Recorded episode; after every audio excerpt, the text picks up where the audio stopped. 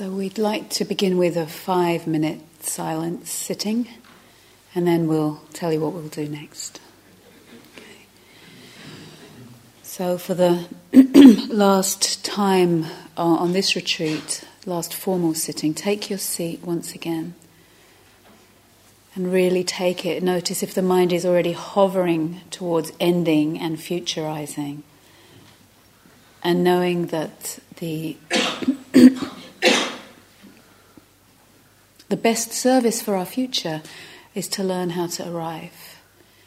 Because wherever we find ourselves, tonight, tomorrow, the next day, it will be most served by actually being there rather than on the surface waiting for the next moment. So take your seat, let the belly relax, hands soft. I am here, I'm not going anywhere for now.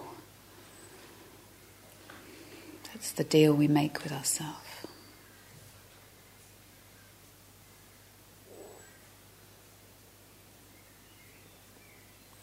Any ripples from the busyness before lunch around the lifts and the taxis. Just breathing with all of that will can all be all be spoken about at 3:30 if necessary.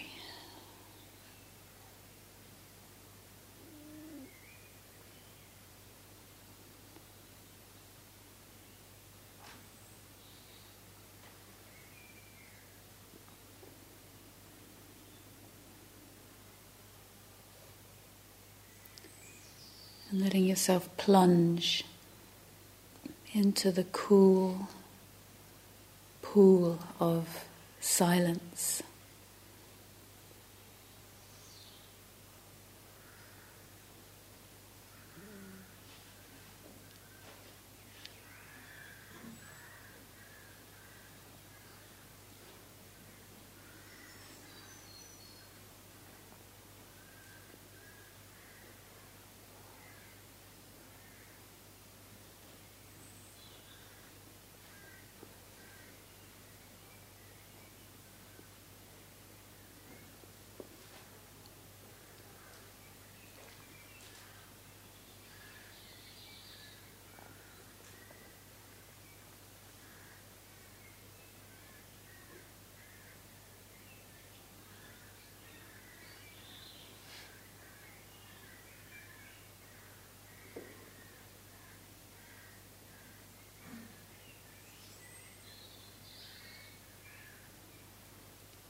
Receiving this moment.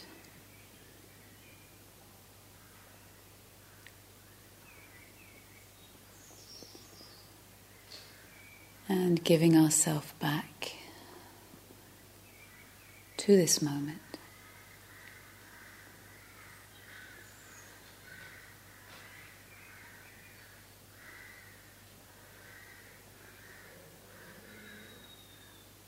Receiving our life with the in breath.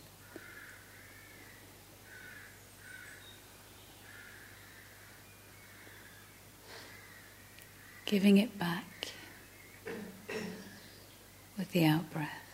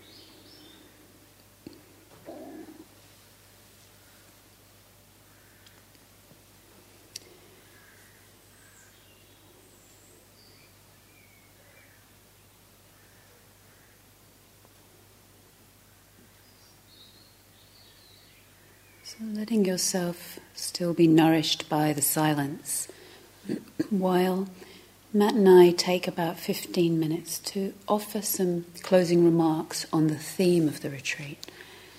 We've opened lots of pieces up of not self and self acceptance, but a few closing comments about that.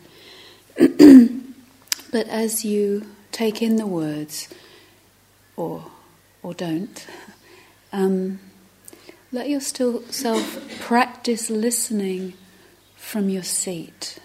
There's very many different kinds of listening we can do. And to integrate our practice into our life, one of the key pieces is having some mindfulness of body. Often in relationships, right, we get caught in, in our head and I'm going to say the next thing or have the last word or I'm afraid or right? Feel your presence as you listen right now. Doesn't mean you have to agree with everything or like it all, but you can feel your bum on the cushion. This is quite an art, really. so I think there was just one thing remaining for me with the theme of not self and self acceptance that I didn't complete yet in the talk talks yesterday when I opened up the what the ethics might look like from the perspective of emptiness, from the perspective of, in this case, what we're looking at here, emptiness of self. Maybe it was obvious when I got to the piece about the compassionate listening. Right? But I can put it another way that as the shells, the shells that separate us, the programs, that we've taken to be me as they get seen and digested and released. More and more clear is the truth of interconnectedness, and not just as a nice idea or as an, just as an intellectual concept, but as a direct lived reality. As one teacher very succinctly put it, um, he said, Wisdom tells me I'm nothing. Right? There's not one thing here that I can say that's me. Wisdom tells me I'm nothing. Love tells me I'm everything. And between these two, my life flows. Right? There's nothing I can cling to that's me, but when the clinging stops, what is revealed? That everything on this as this extraordinary manifestation is more intimate than our minds can wrap our heads around. And that can be known directly. And from that place, ethics is uh, obvious because really what we do with the other is what we do to ourselves. It's ourself in another form, or we are themself in another form. So even though on the visual field and the perceptual field and the cognitive field it appears that we're separate, this is really a much later um, vantage point that something much more basic and primary is the intimacy, the inevitable intimacy that we are with everything. So I hope that clarifies the piece of. Uh, ethics from the perception of, from the understanding of emptiness, of course, we could spend all week discussing that. Yes, certainly. did you did you get the gist of that? Okay. well done. yeah, yeah. So the, I'll just finish with this quote from the Buddha. I like it. Uh, the, the, some of the translations still the old fashioned. So when the word purity comes, again, uh, it, pure really means something whole. It means something that's not made up of different parts. It's something that's complete. It's how purity is used. He said, I do not say that you can attain purity by views, by traditions, by insights, by morality, or by conventions. So you can't get there through those things. You can't get to liberation. He says, I do not say you can attain purity by views, traditions, insights, morality, or conventions, but nor will you attain purity without them. It's a brilliant mind. It's such a precise mind, right? They're not the things that take you there, but you need them. Right? But you need them. He said, but by using them for abandonment, letting go. It's a tra- translation. But by using those things, they're vehicles for abandoning. Abandoning what? All of that separating. The separating lenses, the separating shells. So, by using them for, for abandonment rather than as positions to hold on to, you will come to be at peace without the need to be anything. So I do not say you can attain purity by views, traditions, insight, morality, or conventions, nor will you attain purity without them, but by using them for abandonment, rather than as positions to hold on to. You will come to be at peace without the need to be anything. It's pretty profound. And without the need to be anything is really the loss of the compelling part. It's the loss of being compelled to be something or not be something. When we're not compelled to be something, we're still here. And life is allowed to move through us. A little less hindered, a little less hindered as we go along the path and express whatever degree of realization we have.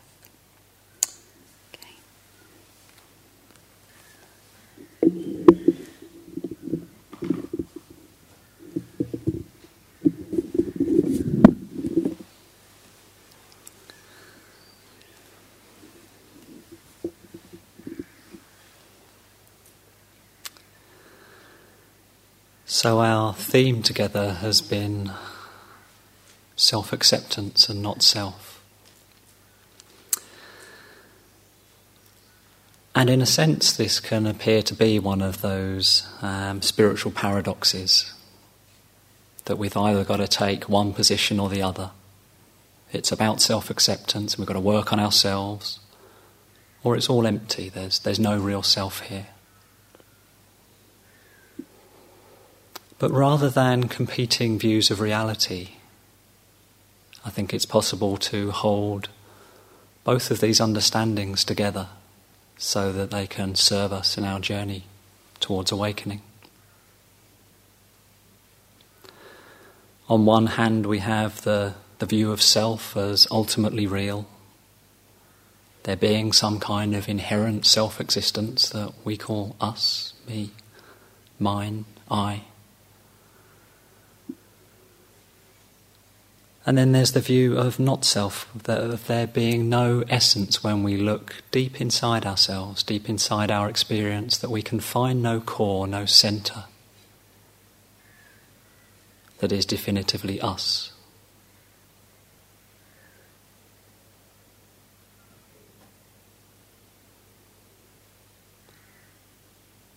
So, as human beings, we are vulnerable, we are sensitive, we are very real blood, flesh, and bone. And some of you may know the sutta where the Buddha kind of elaborates all the different parts of the body nails, teeth, hair, phlegm as a way to kind of deconstruct, to look for this sense of self. Where can it be found?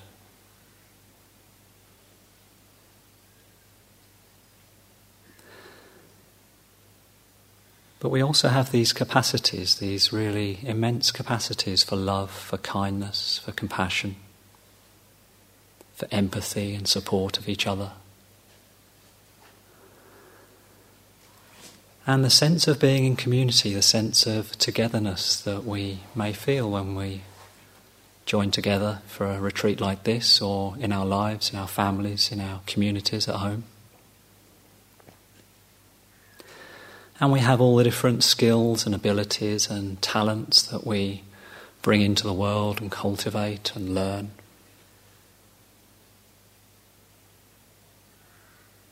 And this is all a really beautiful, wonderful part of being here.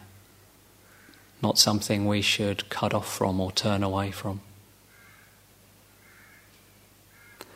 And yet, an overemphasis of this kind of self of self as an individual, separate, alone, can create a gap, can create a gap between where we are, which may be confused, agitated, struggling, and where we think we ought to be wise, beautiful, intelligent, at peace.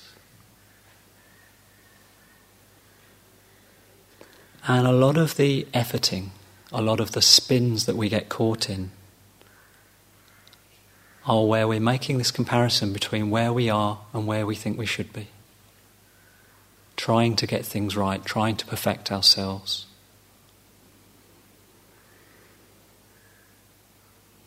And it's this push and pull. Am I good enough? Don't want to appear too good. What can I do next? Or maybe if I do that, people might think something. It's this push and pull, it really creates friction. And that, in a sense, is our problem. That we're not where we are in this moment. We're always leaning forward into the future, or looking back at the past, or comparing ourselves to some kind of ideal.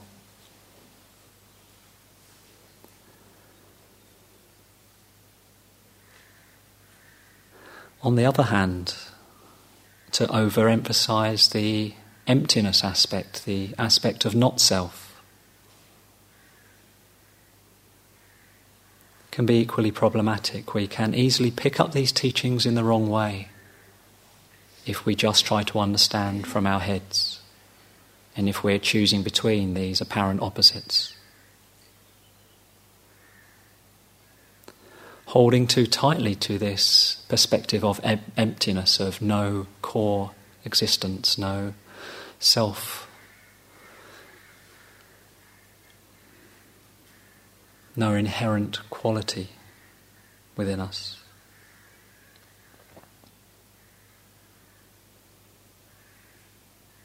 The danger for that is that we take this as the ultimate truth, as the ultimate reality, and we discard all the human aspects, all the very real parts of having a life, having a personality, moving in the world.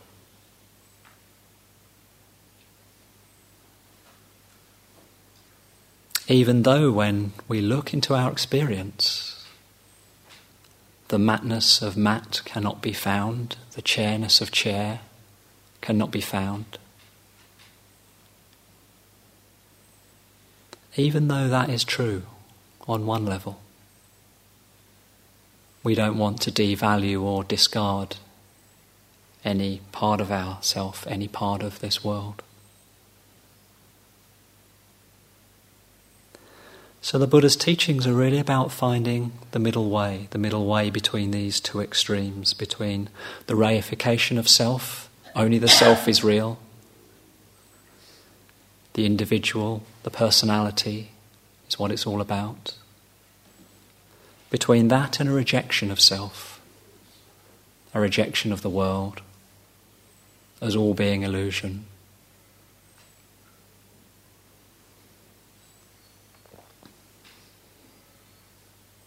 We don't want to make our home in something that is unreliable, something that is that we can't depend on.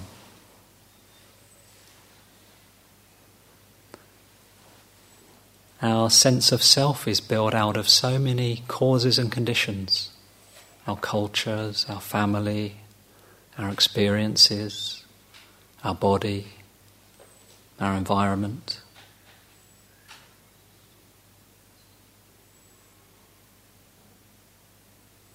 And while it may be empty at its core, may, maybe while we can't find something when we really look into that,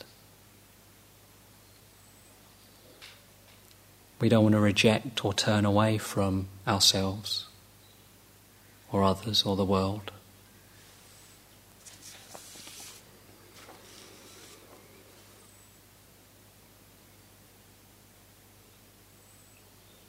And sometimes you'll hear teachings about the difference between conventional and ultimate reality. And really, the conventional world is the world as we know it of chairs, of people, of buildings, of trees.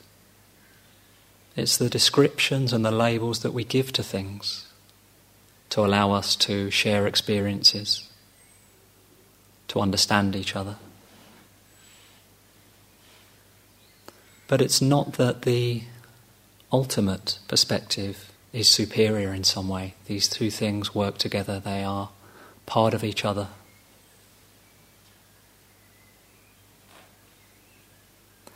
And self acceptance is really where we meet ourselves,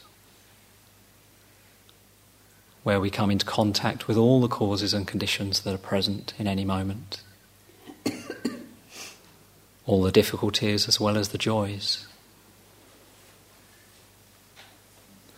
And the part, the emptiness perspective, the not self teachings bring, is helping us not to get caught in the spin because we know that ultimately this is empty. This is just something arising in our experience.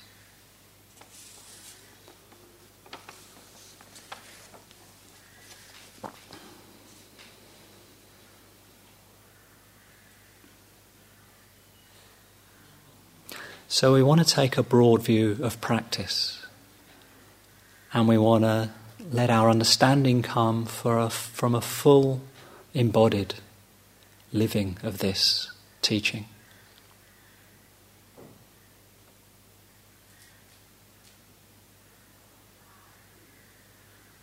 We can't only take these the parts of the teachings that appeal to us or sound right. We need to investigate, we need to explore, we need to look into our own experience, moment to moment, right here and now, to see what the truth of these teachings are.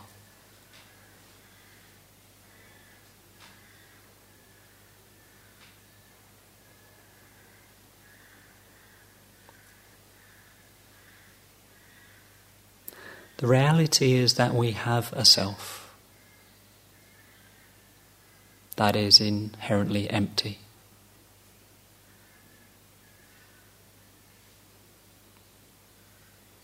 But self acceptance is so important because what we do impacts others, impacts the world. And we are also impacted by the world and by others. And this is really why the Buddha established his monks and nuns as a community rather than a sect of recluses living in the forest. He established this relationship. But Catherine was speaking about this dependency on the lay community for support, for their food, for their clothing. Because where we come into contact with others can be difficult, it can be painful when we come into contact with our experience. It's not all exactly as we'd like it to be. But it helps us show up helps us show the places where we get stuck, where we get caught in a spin. And it allows empathy and compassion and understanding to grow.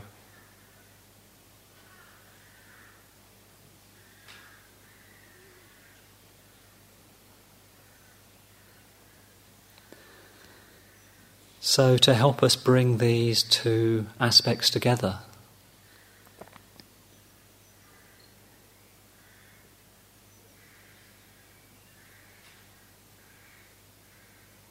a lot of kindness towards ourself for all the difficulties we experience. And a willingness to see beyond the conditions that are arising in this moment. To know that there is something bigger here, something more expansive.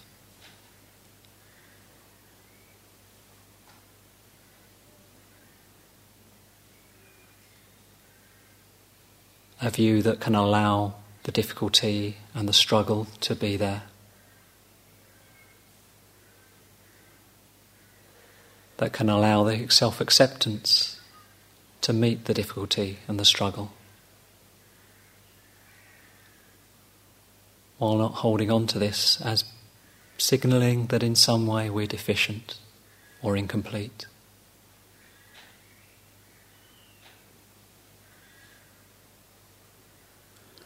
So I hope in the time that we've been here, you've seen both of these perspectives to some degree.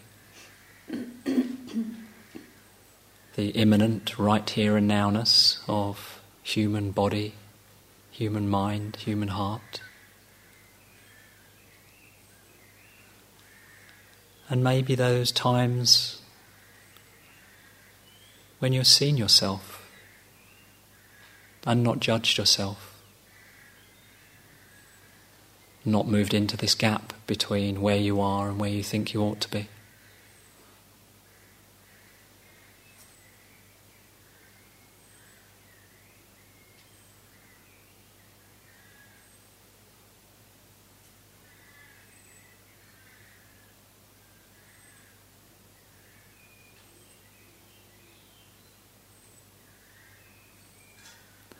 So, the teachings we've been unfolding over the last few days have really emphasized inclusivity, turning towards rather than turning away, allowing, stabilizing, steadying.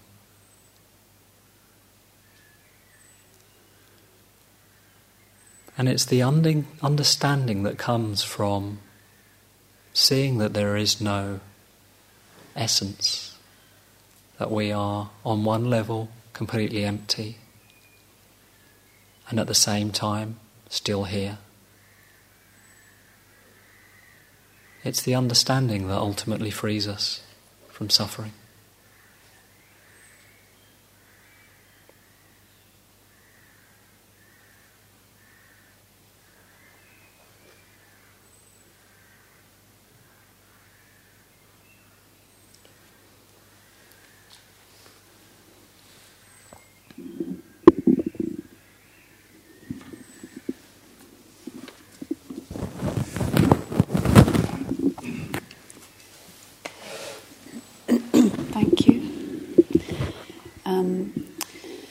So, as part of supporting us to leave the retreat and um, go back into the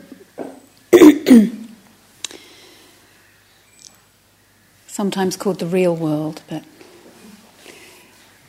this is pretty real also, what happens here. Um, I'd like to offer an exercise for you to do to get to practice mindful speaking and listening. And it's, it's completely optional, so if, when you hear what it looks like, you don't want to do it, that's completely fine. You're welcome to stay in the room while those do. Most people tend to like to do it because later on in the day, of course, you're going to be speaking and listening with people again, whether it's the car ride or the train station or back home or at work. So, how I'd like to set this up. Um, so, just first take a breath, how, how that sounds, where that lands, right? Because that's it, you know, like my colleague and teacher that comes in the door, he's, he's, he's here while he's here. It's not like, right, I've got to do this now. He's knowing what's arising here while still in relationship. So, what happens when I say, you can do an exercise in a minute? You know, what happens? You get excited, you start closing down, you go, what happens for you? Just to know it. So, how I'll set it up is that um, I'll invite you and um, show you a way you can do this of getting into threes, into groups of three. And it will be quite formal, the exercise, so it's not a chat. You're not going to have a chat together. And if you're on a chair, your partners will sit at the same height as you, and if you're at the floor, you're all on the floor. So, if anyone needs a chair, your partners will come to chairs too. You'll sit in a triangle, and then I'll guide us into an exercise where each person firstly gets three minutes with two witnesses. And the two witnesses have their eyes open and they're feeling their body on the seat as much as they're able, feet on the ground. And the person who has the three minutes takes that time to um, articulate anything that's standing out to them here that's personally relevant for you. Might be, it might be something that happened, it could be an event, but it could be also, if you're there, a synthesis of, oh yeah, I'm understanding this, or I'm interested in this, or this really struck me, or this is relevant to me, this, this particular piece, or when I went outside and whatever it is. You don't have to know what you're going to say right now. In fact, you probably don't know what you're going to say right now. And that's the um, both scary and interesting part. You can, there might be nothing that comes out. One, one of my colleagues, actually, a Dharma teacher, this is a long time ago, 20 years, he came to give the Dharma talk one night and he sat down. And he came from the tradition where you weren't allowed to have any notes. And he sat down and it was silent for about 10 minutes. And he looked up at everyone. There was 100 people. It was another centre. 100 people. He goes, Sorry, Holy Spirit's not at home tonight. and got up and left. but it's like that sometimes, isn't it? You know, so if we really give ourselves the, if I, if we give ourselves the space, see, yeah, what's personally relevant that's standing out to me here? You don't have to give a definitive account. It doesn't have to be blazingly brilliant. It's what's really personally relevant to you, because that's where your juice is. Right? In just three minutes, your witness's job is not to um, approve or disapprove or nod or not nod. They're really silent, open awareness. They're taking the space of holding that m- magnificent, simply seeing. You're allowed to be exactly as you are, whether you're silent, whether you're fumbling, whether you're brilliant. That doesn't matter. That doesn't matter. It's being here that matters. And then we'll, I'll ring a bell, and next person, and the next person. And then I'll describe the next piece. It won't get any more scary than that. And then maybe that doesn't seem scary to you. Maybe you're really looking forward to it. So I'll guide you in. If you want to do that uh, funny social piece of finding two other people, do that now. Sit in your little triangle. If you know you don't want to join in, um, that's fine. Keep your eyes closed and you can just sit here in presence while the rest of us do it. Okay? But it can be really useful to make that transition. So, find two others, and I'll guide you in.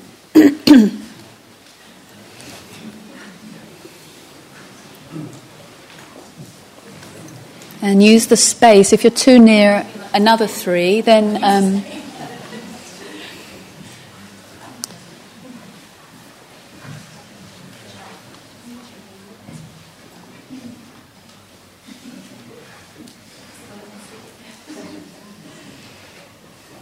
And people who aren't doing the exercise want to really respect your role too, to really um, sit in the seat of presence as you witness the world kind of bubbling around you. Anybody want to do it and hasn't got a group? Put your hand up, or Julia. Anybody want to do it and isn't in a three? No, just Julia. So check if there's any three that's willing to be a four. Yeah, great.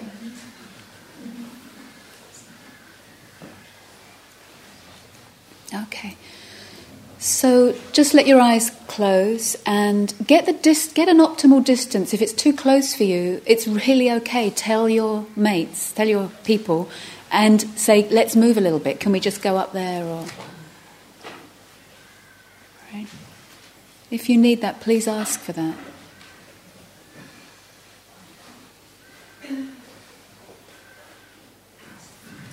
and take your formal posture.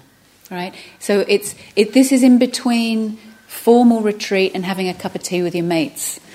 Right? So you actually take the formal posture because that will really help you um, contact yourself, which is what we need when we're in the world. We need ourself. All right. So don't be afraid. Don't be afraid to be too formal. It is a formal exercise. Right. The formality can really support the intimacy with ourself, actually. So let the eyes close. I'll tell you who's going to go first, and I'll guide you into all of that in a minute. So let the eyes close and take your meditation seat again, and just see what's here in shifting gears into the world of relationship again. If you're not doing the exercise, see what that's like for you too. Right? There's a few of you not doing it. See what that's like too while the world gets into relationship. And in your triangles or squares, just breathing, see if you can let your backside drop to the ground. Do you dare to let the muscles of your buttocks relax right now? See if, see if you dare. Let your belly relax, or at least invite it. It might have really tensed up. Can you welcome that too? Little space under the armpits. And just acknowledge the quality of your heart mind, right?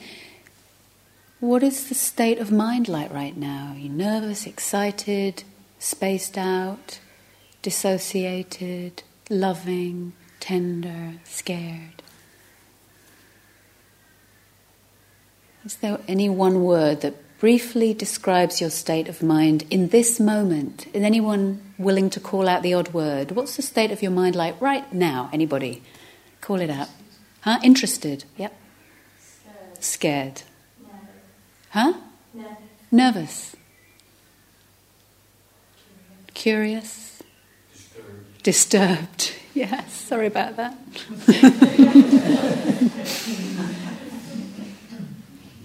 yeah. Wondering. Wondering. Blank, yeah. All those things can happen, can't they, when we get into contact? They're all knowable to all of us. It may be that you're feeling really loving and expansive. That's allowed too. Some of our pain in relationship is that we're scared to love as much as we love. You know, in case the other one doesn't like it. Anyhow, whatever's here, we'll do it with the person with the shortest hair goes first. okay? And um, just come back into the silence. That doesn't actually require that much discussion in most threes. And then just feel your presence. Let the presence come into your arms. Notice if you feel into your arms. You having trouble knowing who's got shorter hair? No, he has, yeah. Okay, let the presence come into. It's whether it's receding. That's another discussion. You can save that till um, three thirty. So let the presence come into your arms to give, your, to give yourself the best shot. Let the belly soften, legs fill up and pervade with presence, and breathe.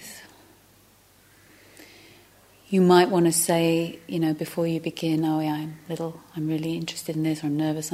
And then have your three minutes to see what is pertinent and personal and relevant for you that has some meaning for you here in your practice. Okay, so person A, please begin, and if you're silent for a little while, it's okay, and I'll ring a bell in a few minutes. Please begin.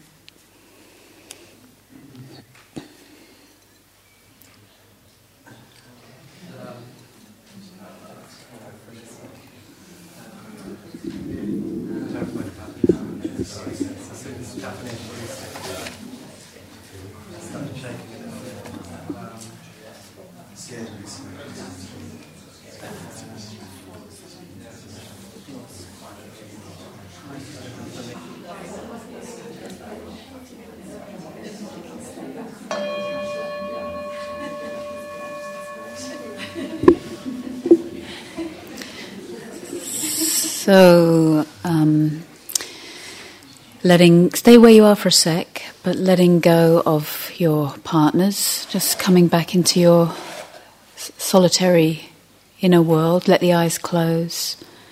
Feel your belly. Sensing any ripples that are here. First ripple to guard against is any inner critic. Oh my God, I said that, I should have said that please send him or her over here. We'll keep an eye on them. Right? And let yourself really have had your experience. We're human, we're just human. Right? Give us a break. Okay. Next layer, just see any bubbles or rippling. Sometimes once this gets going, some people never want to stop. Right? The momentum comes and it's like, oh, I want more, I want more. Others, it's like, oh, thank God for that, that's over. Just feel whatever's there. Breathe with it. Doesn't matter what's here. You can make room for it. Check if you're breathing. Belly is usually the first thing to go in relationship. In contact, we usually tighten up around the belly. Second thing is usually the chest center. If we're lucky, we still have our head center. Sometimes we actually completely leave the body. If certain conditions have been tough for us, that's where we go. So be very, very gentle with yourself. Belly, heart, head, or wherever you are. And let's just take one more minute each so that you get a, another go at it, another practice at speaking. And, and you can, if you like, you can say what it's like just to be there speaking. You know, you can reflect on that if you like, or anything that's relevant or something else you want to say. Please, person A, take one minute. Please begin.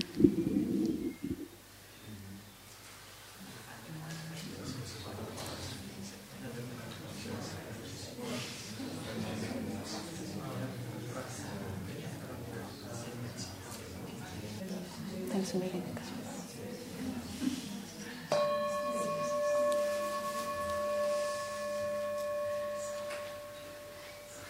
Okay, so breathing, knowing what's here now. Because if we keep staying on track, you'll see that it keeps changing. Things tend to appear continuous and solid when we're not looking too closely. And breathing.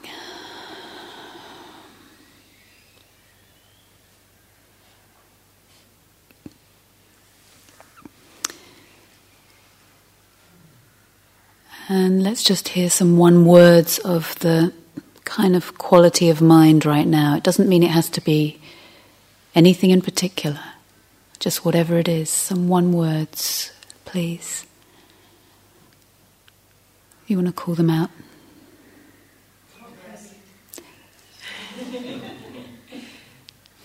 Again? Relief. Huh? Relief. Uh huh. Relaxed. Relaxed. Interested. Top heavy. Top heavy. Ah, you can feel that. Yeah. Grateful. Grateful. Sad. Sad. Wet. Content. Content. Here. Here. Still. Still. You, I'm repeating them just in case you can't hear them. That's Ambiguous. ambiguous. Happy. Curious. Huh? Curious.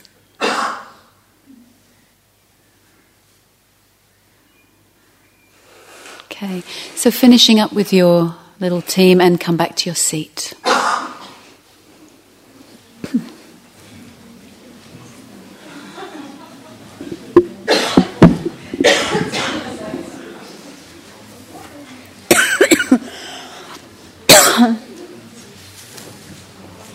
So you're doing five? Great.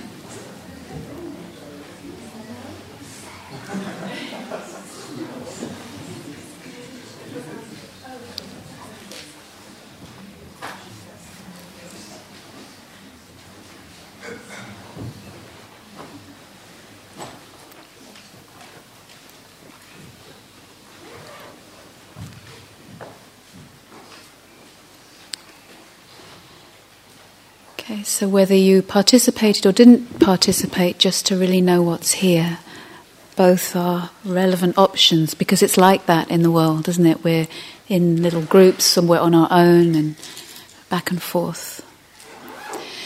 So, we'd like to take some time to cl- give some closing uh, support, actually, to you. That was part of it, whether it felt like it or not. um, part of the support of the realisticness of what does it mean to be a human being in relationship with the world. That's what we're practicing for. Not that we always have to be with others, but that we are part of this world. For better and for worse. Um, first thing to say is today just be careful with your sensitivity. There may be more sensitivity for some of you than either you're used to or than there was on Friday. You may have picked it up in the exercise just now. You may have felt the, the impact of each other.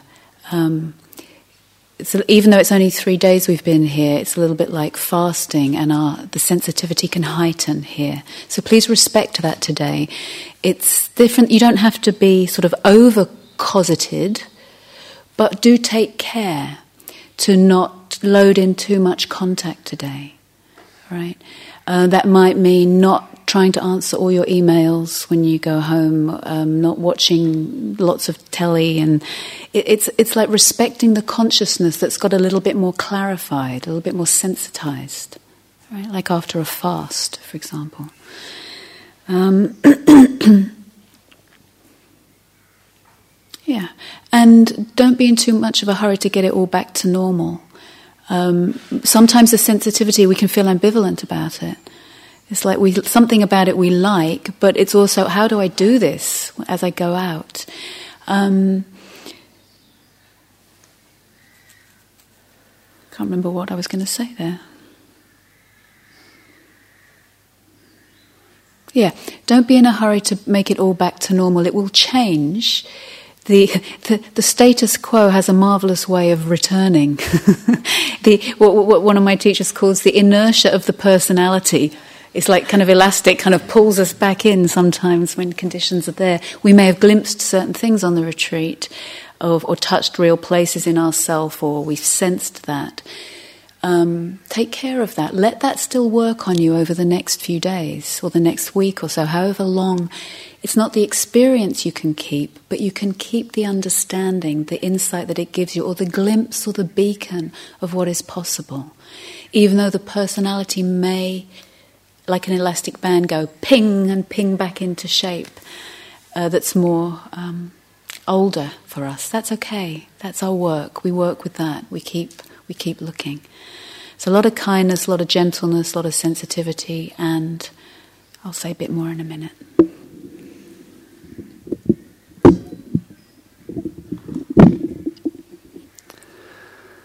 So I'm just going to say a little bit about how to continue some of what we've been doing here together. And the first way you can do that is by establishing a daily practice if you don't already have one finding a time each day where you can dedicate yourself to meditation, to meeting yourself. And the important thing is not so much how long you're sitting for. I mean, if you have the time and the energy, then 45 minutes, an hour a day would be great. But a lot of people have much busier lives and would find it very difficult to make that space on a regular basis. But I think the regularity rather than the length of time is more important. It's like the exercising of the muscle we've spoken about. We can um, we go a bit flabby if we leave it for too long. And I think when I started on this journey, I didn't really get the practice part. I thought somehow it was going to happen. I didn't have to do very much. And it was only after coming to a retreat doing a bit of meditation, not doing any for quite a long while, then you come back on retreat and it's like, oh, why haven't I been doing this? Because somehow we kind of know what's good for us. And if you feel like this is good for you, if meditation feeds your soul, then try and make that time on a regular basis. It can be really beneficial. And many of you already know that the talks will be available from this retreat via the Dharma Seed website. And you can find retreat uh, talks from many other retreats uh, in other centres around the world, as well as all the ones from Gaia House on that Dharma Seed site. And there are day retreats running with teachers from Gaia House teaching in various different locations around the country. In London, there's a big community there, a lot of I was just thinking, yes, John, can I just pause yeah. and get John? Can you give a 30 second London as the inset? I'm not, it's not my, I, I don't have anything to do directly with London Insight that. But apart from the note that you gave me. But yes, I just thought people who do live in London, people who are lucky enough to live in that city. Um, Catherine's giving a day next Sunday, the 12th, yeah. Hmm. which is a wonderful opportunity. Unbelievably, it hasn't sold out again. So, Ah. Mm. You can still get places. And I think you just go to London Insight, put that is it called London Insight? Yeah. And, um, and book online and spend another day in practice next Sunday. Yeah. Yeah, so many, many other teachers coming to London, um, to Oxford, to Sheffield, Brighton, Cambridge. I'm teaching with in Milton Keynes along with Helen Stevenson, who some of you might know from the yoga and insight retreats here. And various other things happening that I probably missed there. And then, of course, there's the internet. I mean, such a, I mean, what can you say? So much stuff on there. but in particular, there is a site called Tricycle, which is kind of largely US based, but there are increasingly a lot of online retreats you can participate in. I think for some of them you have to join, and it's about 20 something pounds for the year, and you get access to these retreats, and there's videos, Dharma talks, practices, forums, and you can talk to other people and hear teachings from different teachers. Um, another place where you can get quite a lot of information and um, different perspectives from other teachers is the Buddhist Geeks website. And they have very regular interviews with teachers from all different different, different traditions, um, different centres around the world. And then for those of you who've got smartphones, there are meditation timers, meditation apps where you can get a little map and it shows you all the other people who are meditating at the same time. So you can get a sense that you're not alone. and you can join groups, and there are groups in this country, people who've been to Gaia House, people from London Insight. What, and they, on? Yeah, and you can see who was online and when they were meditating. And how long they sit and they sit for. and you can choose different bells and how many, and it's quite sweet. no, it's, it's worldwide. Yeah, so you get a little map and you can see all the little pins where people are meditating. So I think that's called Insight Timer. And then there's something called Meditation Helper, which um, aims to motivate you to sit every day. And it gives you a little green bar that gradually grows, and the numbers clock up as you do your sitting each day. And it also times your meditation, and again, you can choose different bells at the start and at the end. So all these things can, um, you know, help keep us on track, help keep us connected with ourselves. You put those links up, or I can't remember them on the board or something. Yeah, yeah, I'll write that. And then Gaia House has a Facebook page, if you haven't already discovered that, and you get occasional updates, pictures of stuff that's going on here. Um, it's quite a nice way to keep in touch if you're a Facebook user. Thank you.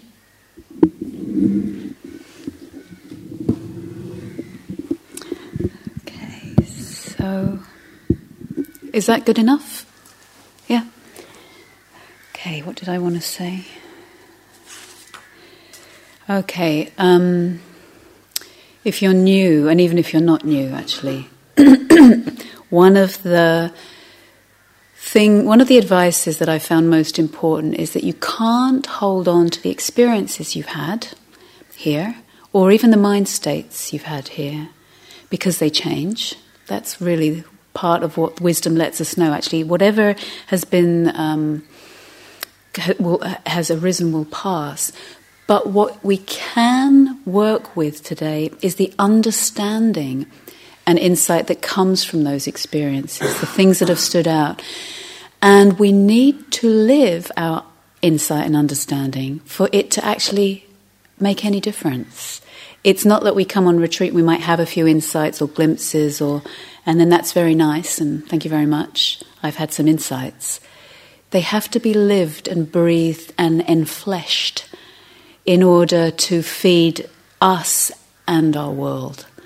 Right? So, if, for example, you've recognized that stopping, taking time out in your life is important, if that's so this weekend, we have to live that and exercise that for that to really bear fruit. If you've seen that having time in silence is important for you, we need to we need to exercise it. We really need to exercise it.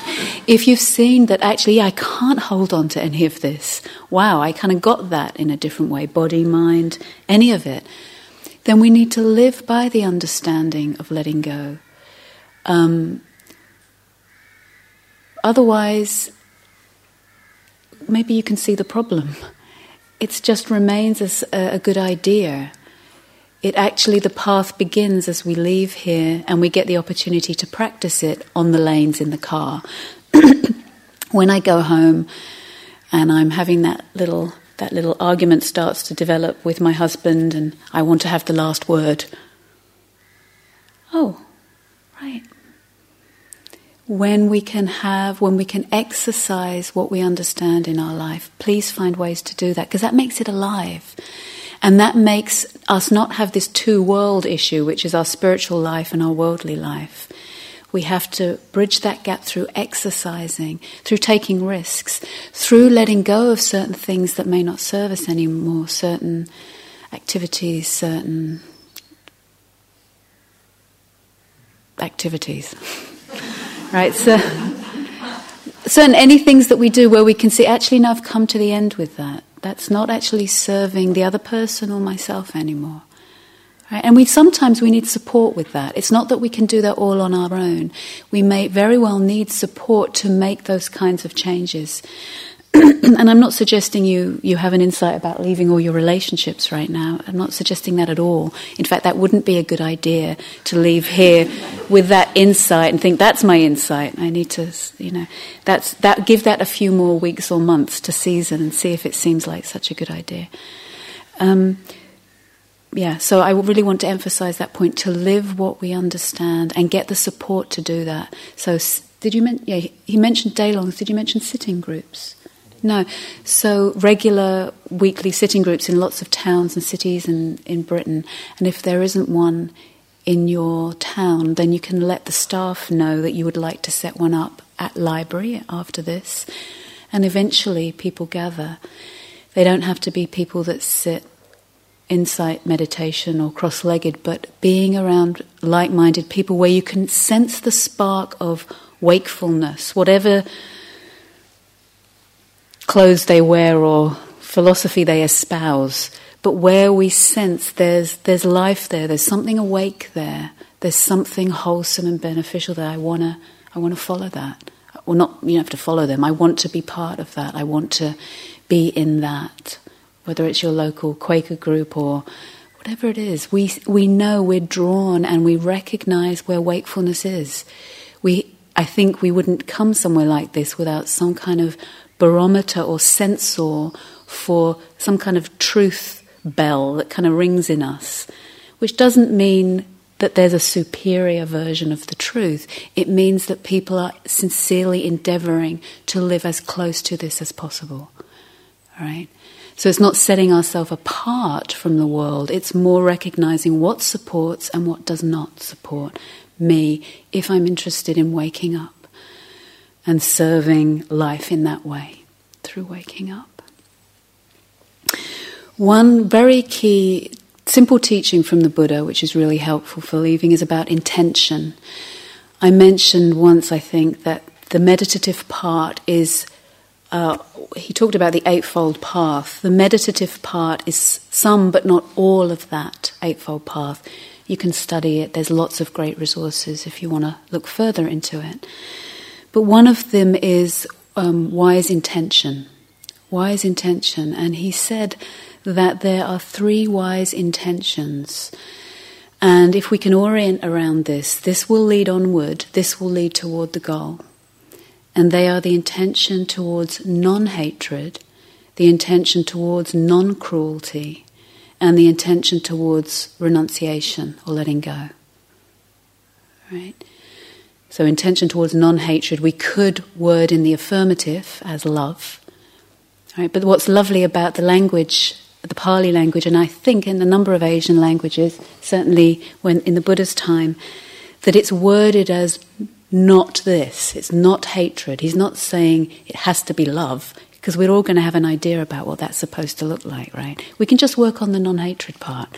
The rest will take care of itself. The non aversion, which doesn't mean hatred won't arise. And hatred might sound like a strong word to some of you, but all of the aversion, it will arise.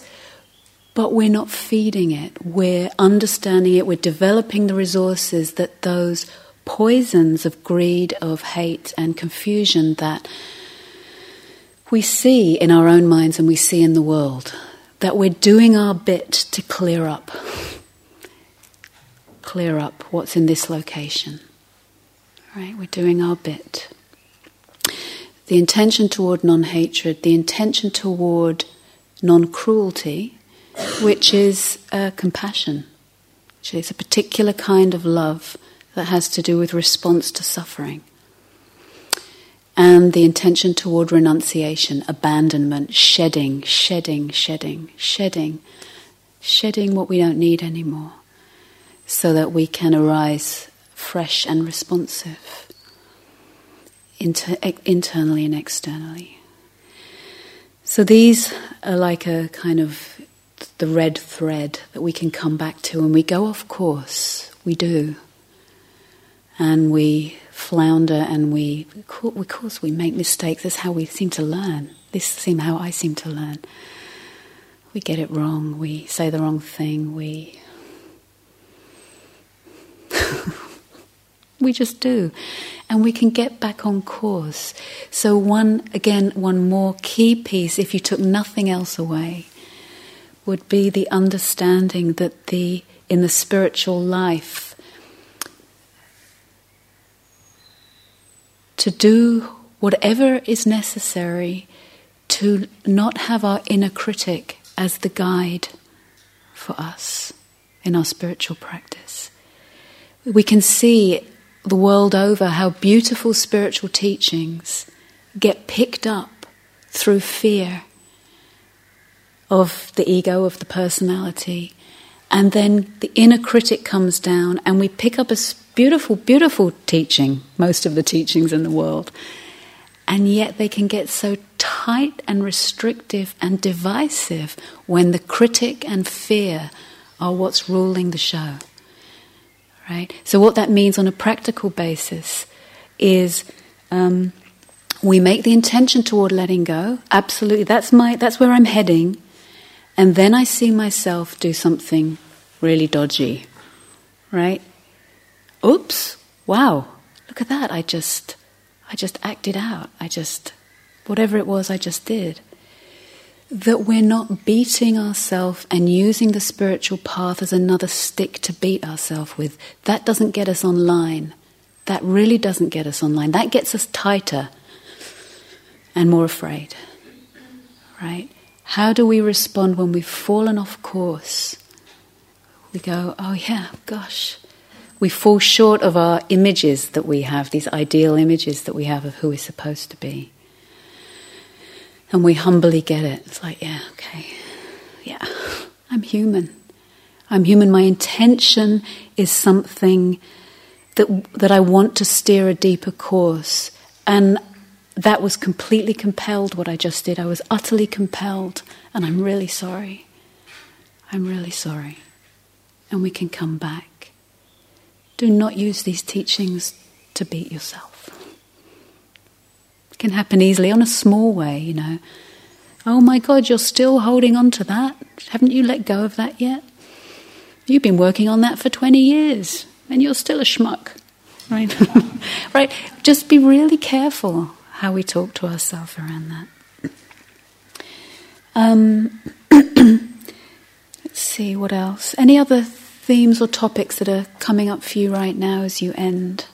Just call them out. A couple more minutes. Ah, my friend asked me to mention some other um, activities. So, uh, I teach a number of retreats here at Gaia House and elsewhere. And in the summer every year, which some of you have been on a number of times, there is a camp on Dartmoor called the Buddha Dharma Sangha Camp, where we have eight days on Dartmoor in a valley with a stream that runs through it. One side of the stream is silent. The other side of the stream is where the fire is and the tents are and the kitchen tent and the kids. There's kids there and there's single people there and there's families there and um, and we live and work together for eight days, practicing uh, meditation, qigong, and inquiry in the morning, and then having afternoons of hanging out, swimming in the stream, looking into other teaching things, and like that. So it's quite integrated way of being together. And apparently there's 10 places left, adult places, kids, kids places are all gone. I think there's cards in the library about that, or you can ask me. Um, serving.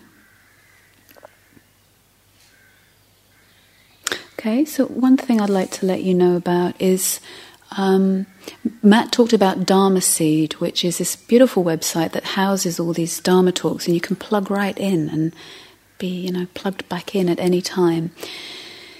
Dharma Seed is like the kind of is becoming the collection house of the talks of teachers in our lineage.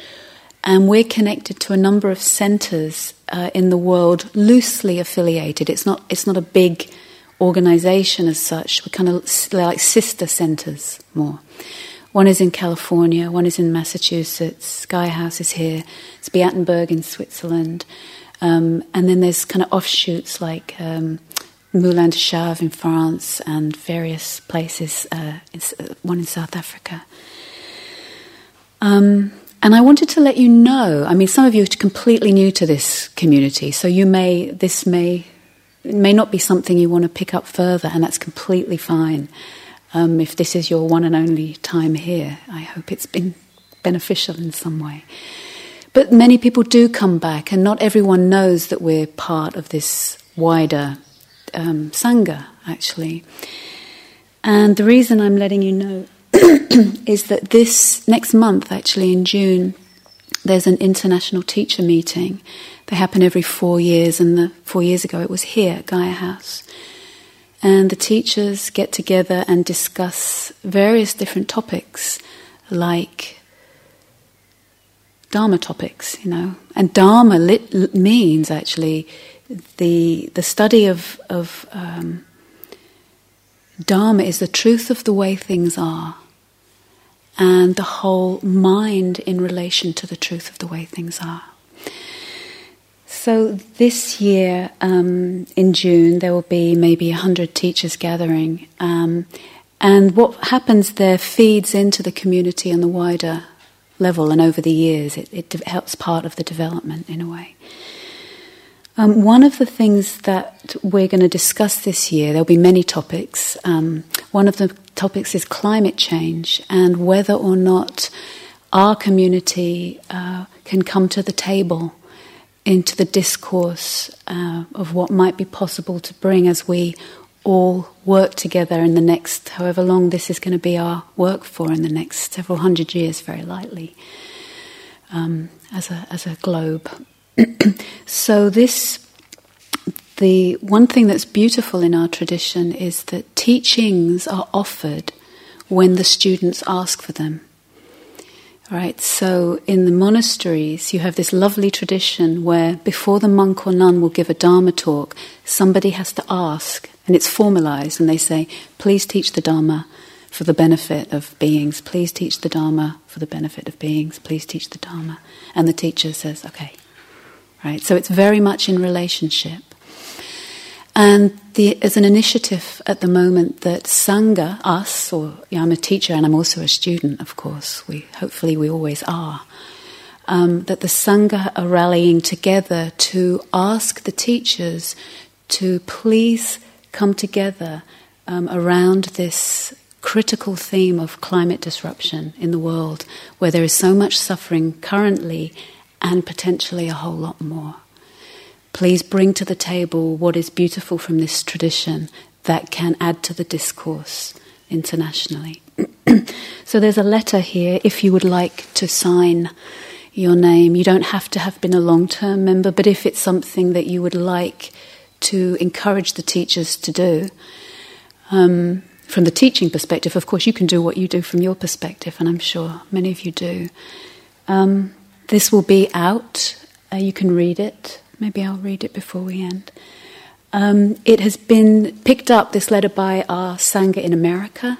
So last week on Earth Day, people just like us who practice this kind of sitting and walking, sitting and walking, had an Earth Day with um, uh, James Baraz at Spirit Rock, who's the awakening joy master. He's the, the joy master in our tradition.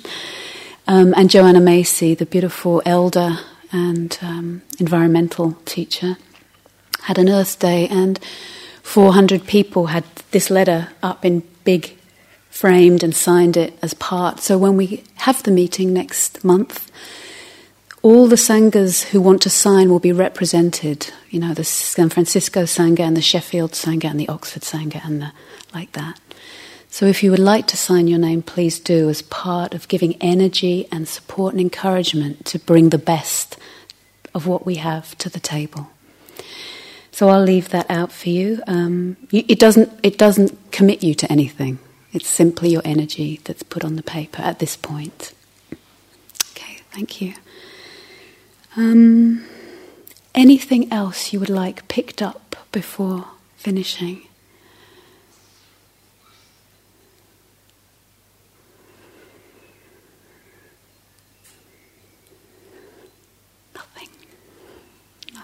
Okay.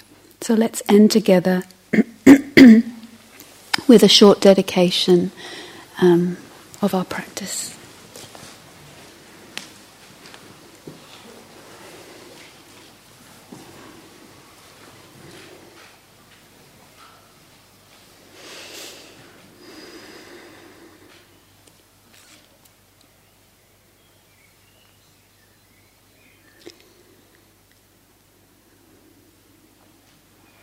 Yeah, just before we go there, I want to thank Mat for joining me and supporting me so supporting us so very fully this weekend. And I guess you have to go to work tomorrow. Yes. okay. okay. So thank you very, very much. It's been a really a, um, pleasure to hear you share your Dharma. Thank you. Yeah. Um, and thank you to you all for your uh, willingness to sit with your own heart and mind on behalf of this world, whether we see yet that this practice is not just for ourselves, whether we see that the work we do here actually is directly related to this world. Whether we see that or not yet, I want to thank you for that. For the, the courage that it takes, the willingness, the steadfastness, the patience, the perseverance, and the love that's behind it that draws us to the, the mystery and wanting to unfurl ourselves deeper into the wisdom and love of that. Thank you. So, taking our seat for the last time.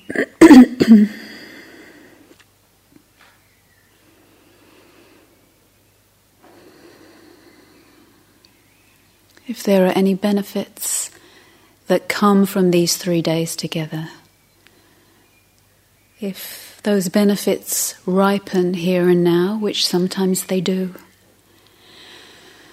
or if those benefits ripen further along the Great Way,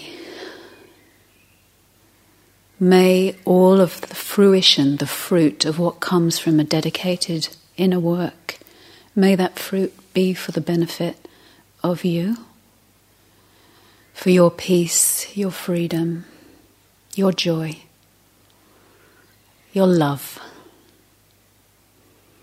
May it be for your loved ones, for their freedom from suffering, their peace. And may it be for all beings on this planet the ones to the east, the ones to the west, the ones to the north, those to the south, those that we know and those that we do not know, the friendly beings, the indifferent beings, and the hostile beings. May all beings receive the benefit of our practice for those beings who have little and those beings who have plenty, those beings living under inner oppression, those beings in outer oppression. May all beings be able to touch the earth and rest. May all beings know kindness. May all beings know the heart's release. for those beings about to take their last breath, and those beings about to be born right now. The small, the large, those that swim, those that crawl, those that fly, those that walk, those that roll. May all beings everywhere receive the benefits of our practice. Beings of the past, present, and future. May we handle the inheritance, inner and outer, of this extraordinary existence with our best efforts of love and wisdom. The wisdom that knows that we're none of it, and the love that sees that we're all of it. May all beings be happy.